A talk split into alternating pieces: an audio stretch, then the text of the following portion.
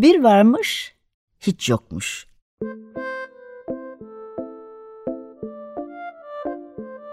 Çocuklara, büyüklere hikayeler, masallar ve müzikler. Hazırlayan ve sunanlar Memo Sağlam, Hande Tecik Öztürk ve Tuğba Zehra Sağlam.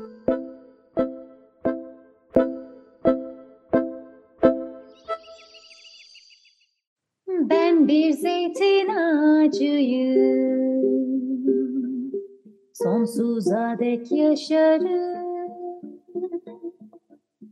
Tüm canlı alemine. Gövdemde yer açarım Gövdemde yer açarım Kaç tarih sığdırdım bir bilsen köklerime. Dinlemek istersen gel de yaslan gövdeme. Kaç tarih sığdırdım bir bilsen köklerime. Dinlemek istersen gel de yaslan gövdeme.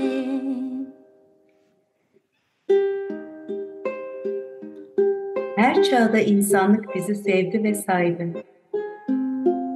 Bereketli meyvemizden kendine şifa buldu. Gittikçe azalarak yıkıma uğruyoruz.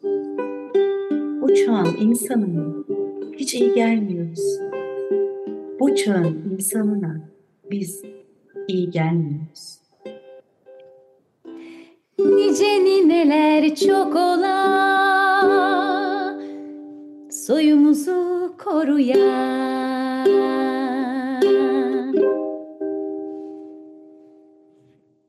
Merhaba, 95.0 Açık Radyo'ya hepiniz hoş geldiniz. Ee, bugün program ortaklarım Hande Tecik Öztürk Merhaba ve Tuğba Zehra Sağlam'la birlikte Merhaba. ee, dediğim gibi bugün sizlerle birlikte Nice Nine'nin Zeytini kitabını okuyoruz. Ben e, yazarımızın ismi Şafak Okdemir. Ee, ben ilk önce Şafak Okdemir'le ilgili bir konuşma yapmak istiyorum. Ee, Şafak Okdemir 1960 Ankara Ege Üniversitesi Tıp Fakültesinden mezun oldu. Bir yıl hekimlik yaptıktan sonra Marmara Üniversitesi'nin Güzel Sanatlar Fakültesine girdi.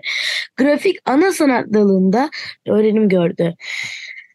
Ses getirten bazı önemli doğal çevre koruma kampanyalarının öncülerinden olarak tanıtım amaçlı broşür, poster, sticker ve afişler ayrıca özgün kartpostal ve posterler tasarladı. Çocuk yuvasında ve yaşadığı köyün ilkokulunda gönüllü resim öğretmenliği yaptı. Uzun yıllardır eşiyle birlikte Akdeniz'de oldukça ya- yalın bir köy hayatı yaşadığı yer, yerin sunduğu olağanüstü doğal malzemelerle tamamının elde ürettiği özgün takı tasarlamalarını yurt içinde ve dışında sergiledi.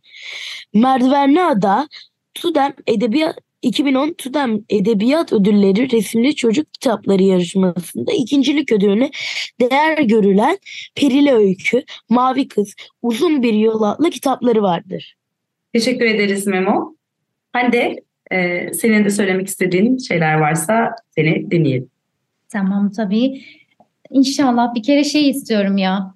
Program olarak e, tabii hepimizin dileği bu. Şafak Hanım'ı programa davet etmek istiyoruz. Çünkü bu büyük şehri bırakıp doğayla iç içe yaşayan halini, tavrını, bütün tecrübesini, deneyimini hala oradan verdiği ekoloji mücadelesini bizimle paylaşsın çok istiyorum. Belki yeni kitabıyla birlikte olur değil mi? E, Önce okullar kapandı sanırım. Yeni baskıda dün mü çıktı? Evet 6 Ocak'ta e, sanırım yayına çıktı hazır kitap. Belki o kitabıyla birlikte önce okullar kapandı kitabın adı. Kendisine ağırlama fırsatımız olur değil mi? Umarız. Umarız. Nice Nine'nin Zeytini e, yanılmıyorsam 6. baskı o e, ulaşmış durumda. Evet, evet Ee, Çınar Yayın. Evet, Çınar yayınlarından çıktı. E, kitaptaki çizimler kendisine ait. E, Evet. hikayenin yanı sıra. E, Bütün kitap ona ait. evet, bütün kitap ona ait. evet, dilerseniz şimdi kitabımızı okumaya başlayalım. Nice ninenin zeytini. Bu sabah öldüm ben. Oysa benim bir adımda ölmez ağacı. Zeytin ağacıyım ben. Öldüğümde daha gün doğmamıştı. Karanlığın en derin, serinliğin en keskin zamanıydı. Yüzyıllardır yaşadığım bu ovanın en sevdiğim saatleriydi. İlk kuş sesiyle birlikte çoban yıldızın dağların ardından çık çıkmasını bek beklerdim her gün. İnce dallarımla taze yapraklarım güneşin yolunu açan rüzgarlara bak bırakırdım. Sabırsız coşkuyla ötüşerek güneşi bekleyen çevremdeki binlerce zeytin ağacının dallarını dolduran sabah kuşlarını kucaklardım. Yaşlı, yaşlı gövdemi bin bir şekildeki kıvrımlarında derin oyukların arasında yaşayan sayısız canlının şafakta uyan, uyanışlarını duyardım. Onların kıpırtılarını hissederek her gün biraz daha canlanırdım. Bu son sabahıma dek dünyada kaç gün geçirdiğimi bilemiyorum. Biz zeytin ağaçları saymayız yaşadığımız zamanları. Ölümlü bir insan insanın hayal sınırlarının dışında upuzun, sonsuz bir hayattır bizimkisi. Tüm dallarımız kesilse hatta yansa da gövdemiz parçalara ayrılsa da hayatta kalabiliriz. Yeter ki köklerimiz toprağa bağlı kalsın. Yerinden dal verir, yapraklanır, gövdemizi güçlendirir ve ayağa kalkarız. Hep yeniden ve yeniden zeytinlerle dolar, dolar dallarımız. Dünyanın en bereketli ovalarından birinde gel, dünyaya gelmiştim. Çok eski zamanlarda insanların tanrı diye kutsu saydığı Meandros yaratmıştı bu ovayı. Tanrı diyorlardı. Çünkü onun gibi ulu bir nehir akışıyla yeryüzünde her gün yeniden şekil verir. Bir yandan sularıyla aşındırır, öte yandan taşıdığı kil ve toprakla dilediğince doldurur. Bir zamanlar denizin olan bu sonsuz ovaları Tanrı Meandros yüzlerce yıl yılda oluşturmuştu. Ve öylece uçsuz bucaksız bir bereket armağan etmişti insanlığa. İnsanlar da değerini bildiler sunulan armağanın. Hem de çağlar boyunca. Ülkeler kurulup yıkıldı. Devirler gelip geçti. Bu ovanın insanları hep çalıştı ve toprağını sevdiği, yeşerttiği her şeyi ürettiler. En çok da zeytini. Bizleri sevdi bu topraklar. Bizler de bu gök, gökyüzünü, buraların yıkıcı güneşini ve artık çok uza, uzağımızda olan denizin tuzlu nemini getiren sert rüzgarları hep sevdik. Bin bir çeşidimizle binlerce yıldır tutunduk toprağımıza. Zamanlar değişse de hayat şekilleri pek değişmeyen bu ova insanlarını hep sevdik. Onlar da zeytini sevdiler. Meyvelerimiz daha yeşilken de simsiyah olduğunda da yemenin farklı yollarını buldular.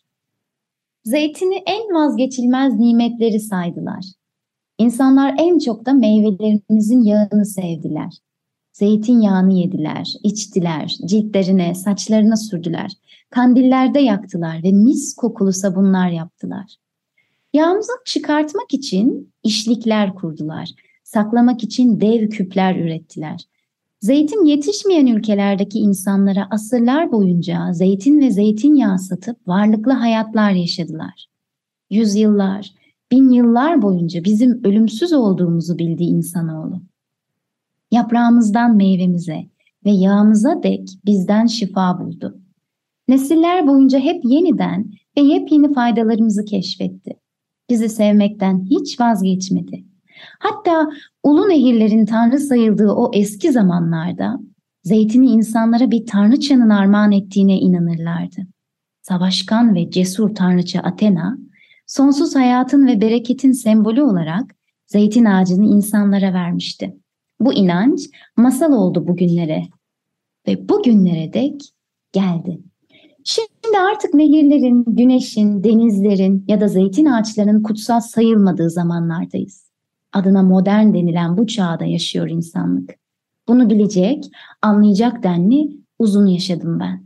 Ama dedim ya, devirler değişse de hayatları pek değişmemişti burada yaşayanların. Onlar hep toprağa, bu verimli ovaya bağlı kaldılar. Zeytin ağacı efsanelerini hiç unutmadılar ve bizi her gün daha çok sevdiler. Ölümsüzlüğümüze saygı duymayı bildiler. Bilmeyene öğrettiler. Zeytin toplama zamanlarını da bayram gibi yaşadılar. Şenliklerle Tanrıça Athena'ya selam yolladılar. Bizler sayılamayacak kadar uzun zamanlar yaşamış, yaşlı zeytin ağaçları da etrafımız bizi seven insanlarla çevrelendikçe güç kazandık. Gövdemizdeki derin oyuklara, kocaman yumrulara dokundular sevgiyle. Hem bize hem de gövdemizin içinde yaşayan tanımadıkları bin bir çeşit canlıya saygı gösterdiler. Biz onlarla olmayı sevdik. Bazen benim gibi çok yaşlı zeytin ağaçlarının gövdelerinde bir mağara gibi kocaman kovuklar açılır. Bedenimdeki sonsuz zamanların izlerine dokunmak için benim koca kovuğuma giren insanları sarıp sarmalamak da çok güzeldir. Artık her şey bitti. Bu sabah öldüm ben. Bu kez gelen insanlar her şeyi ezip geçmeyi hazır dev makinelerin içindeydiler. Makinelerin sabah karanlığını yaran ışıkları ve korkunç gürültüleriyle ilgildim önce. Ardından büyük bir titreşimle toprağın sarsıldığını hissettim. Uğultular yüzünden zamansız uyanan kuşların dallarımdan kaçışlarını, ürkek çığlıklarını duydum. Dev makinelerin ışıkları topraktan kalkıp gökyüzüne yükselen tozu aydınlattı. Ne olduğunu anlayamadan tozun toprağın arasından çıkan bir kepçenin üzerime gelişini gördüm. Karşımda durdu bir an. Sonra kepçesini yaşlı bedenime dayadı. Direndim devrilmemek için. Ama tüm gücüyle ittirince gövdem kırıldı. Yüzyıllardır ayakta duran ben, büyük bir çatırtı toprağa devrildim. Köklerimden ayrıldığımı hissettim. Sonra kepçe toprağın içine daldı. Tozu dumana katarak köklerimi de parça parça sağa sola fırlattı. Yerde paramparça yatıyordu. Ama hala toprağa bulanmış taze yapraklarımla soluk alabiliyorum. Ölüme her zaman uzak olan ben. Bunun bir son olduğunu anladım. Can vermem ne kadar zaman alırdı bilemedim. Benimle birlikte öldürülen genç, yaşlı binlerce zeytinden yükselen sesleri duyuyordu. Ovamızın dört bir köşesinden hiç duyulmamış bir uğultu çıkıyor. Ağaçların inlemeleri makinelerin korkunç metalik sesine karışıyordu.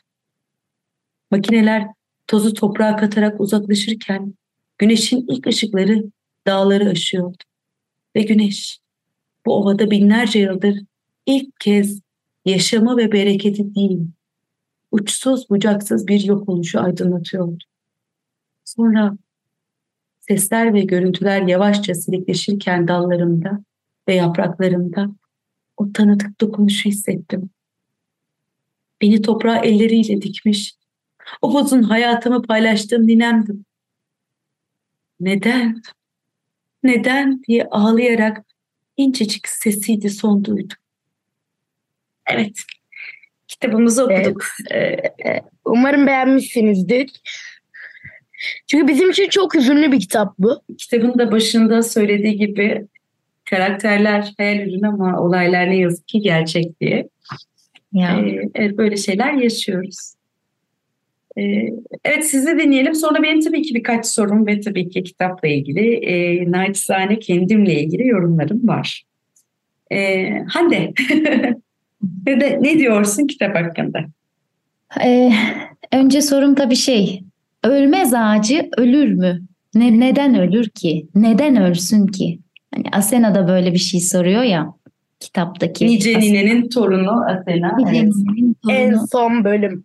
Evet yani işte ölüyor. Aslında hikayede herkes kim var hikayede? İşte kepçe operatörü var, mühendis var. Neden? Çünkü e, bildiğimiz aslında konular hepimizin yakından takip ettiği işte zeytin alanlarının maden alanı olarak kaynağı olarak kullanılması. Bu yüzden de insanların, köylülerin, ninelerin, dedelerin ekolojik bir mücadele e, verme haberlerini hepimiz aslında radyolarda, televizyonlarda duyuyoruz ve seyrediyoruz o o acı öyküleri. Sorun bu, bu, bu soru gerçekten çok temel bir soru. Na, nasıl ölür? Ölüyor. Şöyle bir şey var. Ee, çok güzel. Cumhuriyet döneminde 1937 yılında Cumhuriyet döneminde Zeytincilik İstasyonu adı altında Zeytincilik Araştırma Enstitüsü kuruluyor. 1939 yılında da 3573 sayılı zeytinciliğin ıslahı ve yabanilerinin aşılattırılması hakkında kanunla böyle bir kanun e, hazırlanıyor. Dünyada ilk kez Türkiye Cumhuriyeti Devleti'nde yasası olan bir ağaç oluyor. Bu, bu çok e, muazzam bir şey. Fakat e, 2003 yılından e, günümüze her yıl e, özellikle 1 Mart 2022'de resmi gazetede yayımlanan yeni bir yönetmelikle zeytinliklerin maden projelerine açılması mümkün hale geliyor ve sonra tabii ki 15 Aralık 2022'de sanıyorum bu zeytin maddesi torba yasadan çıkarılıyor. Her yıl muhakkak bununla dair bu bu, bu e, zeytin kanunu ile ilgili de, değiştirilmek istenen e, bazı yönetmelikler, e, maddeler hep giriyor dev araya. Ama e, en son artık bu ekoloji mücadelesi ve 39 yılındaki bu e, zeytin kanunu aslında bu mücadelenin haklı yanını ortaya koyuyor. Evet, yani çok... bu ne demek? Ee, aslında bu ne demek?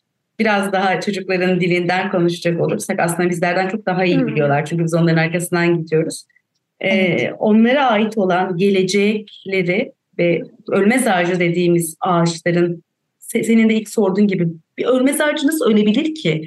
Ee, çünkü o kökü var olduğu sürece yaşamaya devam eden bir ağaç. E, ne yazık ki işte bazı e, büyükler ve bazı kişiler bu zeytin ağaçlarını yok etmek istiyorlar. Çünkü hı hı e, yerin altındaki madenin daha değerli olduğunu zannediyorlar. Evet. Oysa ki e, o mücadelede söylediğimiz gibi e, yerin üstü altından daha değerlidir e, ağaçlarıyla. Bu hikayeyi okurken açıkçası bana çağrıştırdığı şey şuydu.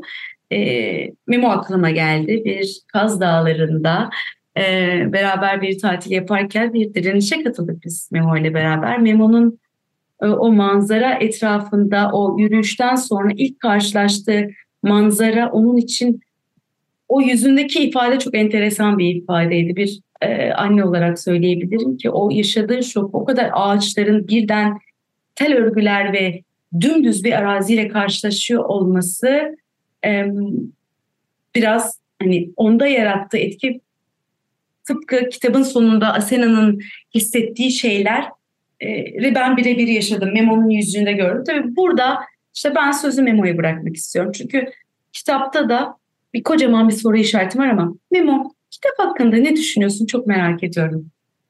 Nasıl Şimdi, buldun kitabı?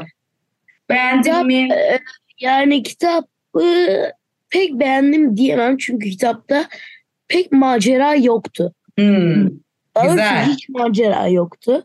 Hı hı. Ondan kitap okurken biraz sıkıldım. Ha kitabın konusu güzel, güzel bir hikaye ama hiç macera yok.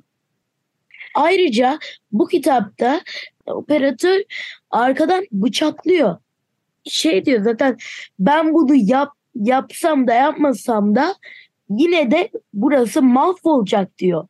Ama şu kafayla ilerlersek eğer o köylülerin direnişine katılsaydı belki de belki de onları durdurup hala hala o zeytin ağaçlarını yaşatabilirlerdi. Hı hı. Ama yapmadı. Arkadan bıçakladı. Evet yapmadı. Doğru söylüyorsun.